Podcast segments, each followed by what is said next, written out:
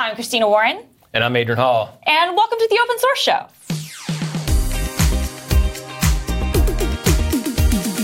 I'm Christina Warren, Senior Cloud Developer Advocate, and I'm joined today by Adron Hall, Technical Evangelist at DataStax. So, what is DataStax? So, DataStax is a company that has a Cassandra solution that extends Cassandra with graph, analytics, and search, and also provides operational tools and things like that to help you do more with your distributed database implementation. Okay, and so Cassandra is a uh, distributed NoSQL database solution, right? That is correct. And it's open source. It is open source. It's also yes. Happy birthday time. 10 years old. 10 years old. So happy birthday, Cassandra. So let's back up a little bit because we're talking about demystifying distributed systems. Yeah. So, how would you define what a distributed system is? A lot of things are called distributed systems. Sometimes you might have two laptops on a desk, like which stands right in front of us, and someone may call it a distributed system. We're talking about something that's much more extensive. Uh, in, it could be multi regional or multi cloud and have thousands and thousands of computers in the system. But beyond that, whenever I'm talking about distributed systems, is an intelligent system that can manage itself with outages and things like that and not lose data. Okay. Um, another system that's really popular today that's also a very resilient distributed system like that is Kubernetes. Very so, popular. Yeah. It's so like a node goes down and you, know, you don't always really notice because it knows how to return a node to activity or to make a new one or whatever it needs to do. Same thing with Cassandra. Like we lose a node, it rebalances the data within the distributed database. And whenever we can resume that node or, or fix it or b- put a new one in there, then it can rebalance the data. Instead of having to run everything on one server, you're distributing the tasks, hence right. the name, on a bunch of different machines. And like you said, they could be in different regions, they could be in different clouds, um, they could you know have different specifications. Let's talk a little bit about because we're about to get into a demo, but let's talk a little bit about what are some of the challenges that you see people have when they when they approach distributed systems? There's a long list. Um, a, a, lot of it comes just from the operational side of things. Uh, a lot of that's starting to be simplified a little bit more and more as different projects get more mature. One of the things that we do at DataStax is we we simplify the management of Cassandra.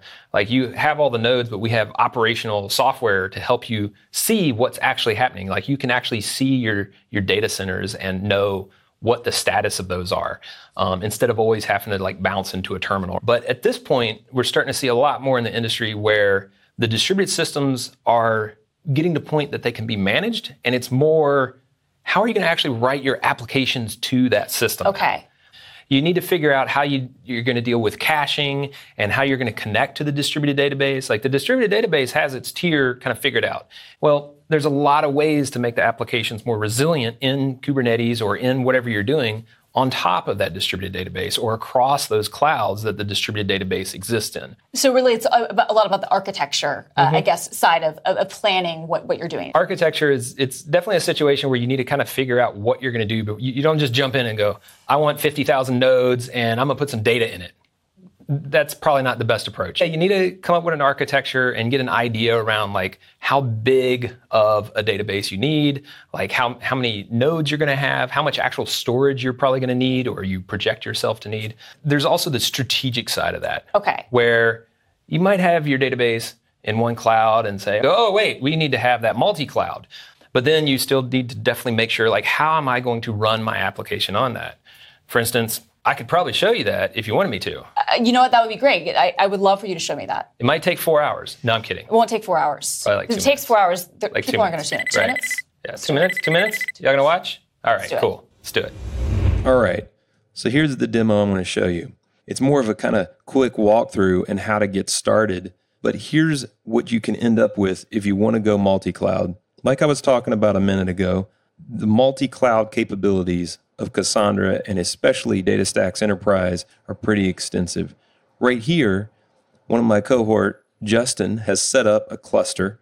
Inside of that are three specific data centers one in AWS, one in Azure, and one in GCE. And if I click on any of those, you can see that there's a three ring cluster in each of those.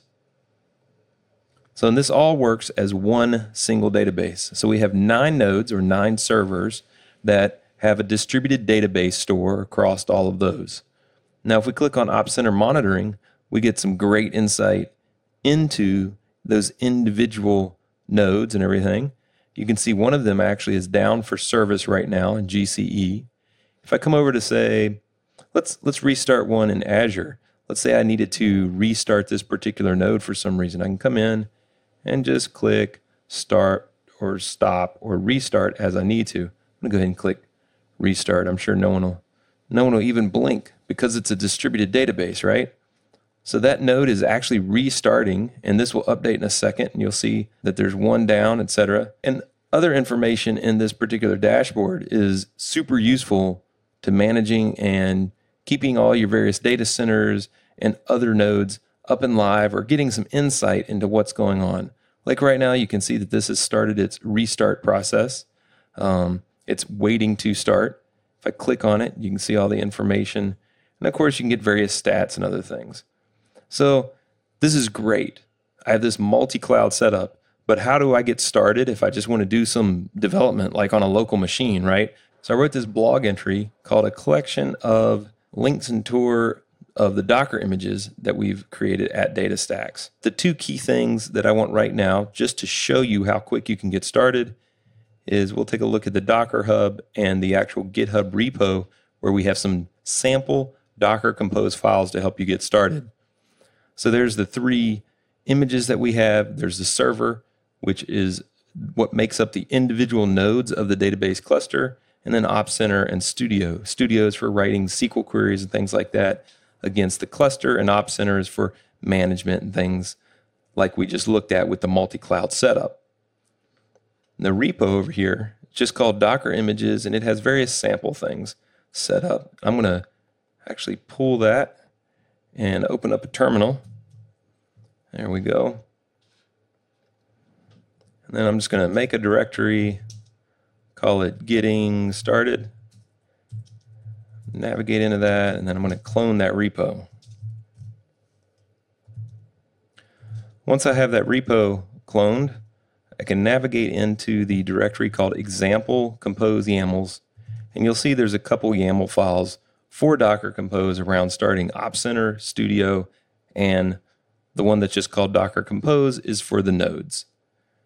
So if I wanted to actually start a cluster right now with Docker Compose to run the containers, all I have to type in is Docker Compose, pass it a file. So I'll pass in the Docker Compose YAML file, then up to start it, dash D to do it headless so that it just runs it in the background. And then I'm going to scale it to two nodes. Now, when I hit enter, Docker Compose will look at that, read the YAML file that it was passed, and figure out how to build out a three node cluster. So I said scale to two because it always has to start a seed node to get something started. Then it adds the two nodes to it. And there we go. I now have a three node DataStax Enterprise Cassandra cluster up and running. That's how quick and easy it is.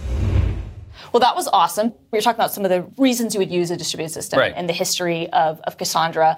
Can you maybe talk about reasons why you would not use a distributed system? Let's say you're going to have 10 people using an application, and I don't know, maybe you're only going to have five gigabytes of data. Something that could literally fit on a laptop today. Right. You don't need to go to building out a full distributed system for that. But when you start to move to a scale where you might have thousands or millions or billions of users, there are billions of us around, you, you need to start figuring out how the resources are going to be allocated and what you can use to have that scale.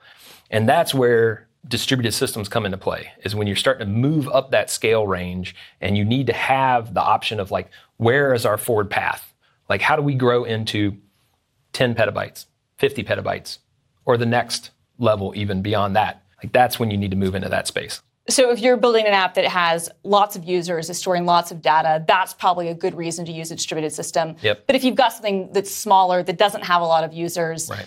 You don't necessarily need to. It's probably better if you don't go in that direction. Right. And and there's other things too. Like sometimes you just, you just want to have a super resilient system. Maybe you only want to put your 50 records of data in there, but you want to have it just crazily reliable for the zombie apocalypse. Distributed systems get okay. you one. All right. So that, so that that's what you want if like you want total security. Absolutely. All right. So if people are wanting to get started and mm-hmm. both building their own systems, getting started with Cassandra, getting started with the kind of the theory with distributed systems, do you have any uh, places where they can go to to, to I do. amazingly. And I've read a lot of these, so they're good sources. Okay. One of the first ones I'd take a dive into is DataStax Academy material. It's free account, free material, lots of different courses to look into architecture, how to build applications around it, how it's working when your application is working against it and putting data in it, and how the data flows in and out and all that kind of jazz. Also, just check out the apache.cassandra.org uh, domain. There's a lot of good stuff there to get you started, just jumping into Cassandra itself. Of course, there's my blog, compositecode.blog, not com, but .blog. Very nice um, uh, TL, TLD. Yeah, yeah. I, just, I saw that and I was like, oh, yep, I'm going to own that for 50 years. So there it is. Got a lot of material on there, and I write about the whole spectrum of super academic to super straightforward, high level stuff on distributed systems. And you can check out all the links that Adron mentioned, his blog, some other resources, as well as the DataStax Academy in the show notes down below. And of course, you can also check out opensource.microsoft.com to get more information about all the cool open source stuff we're doing.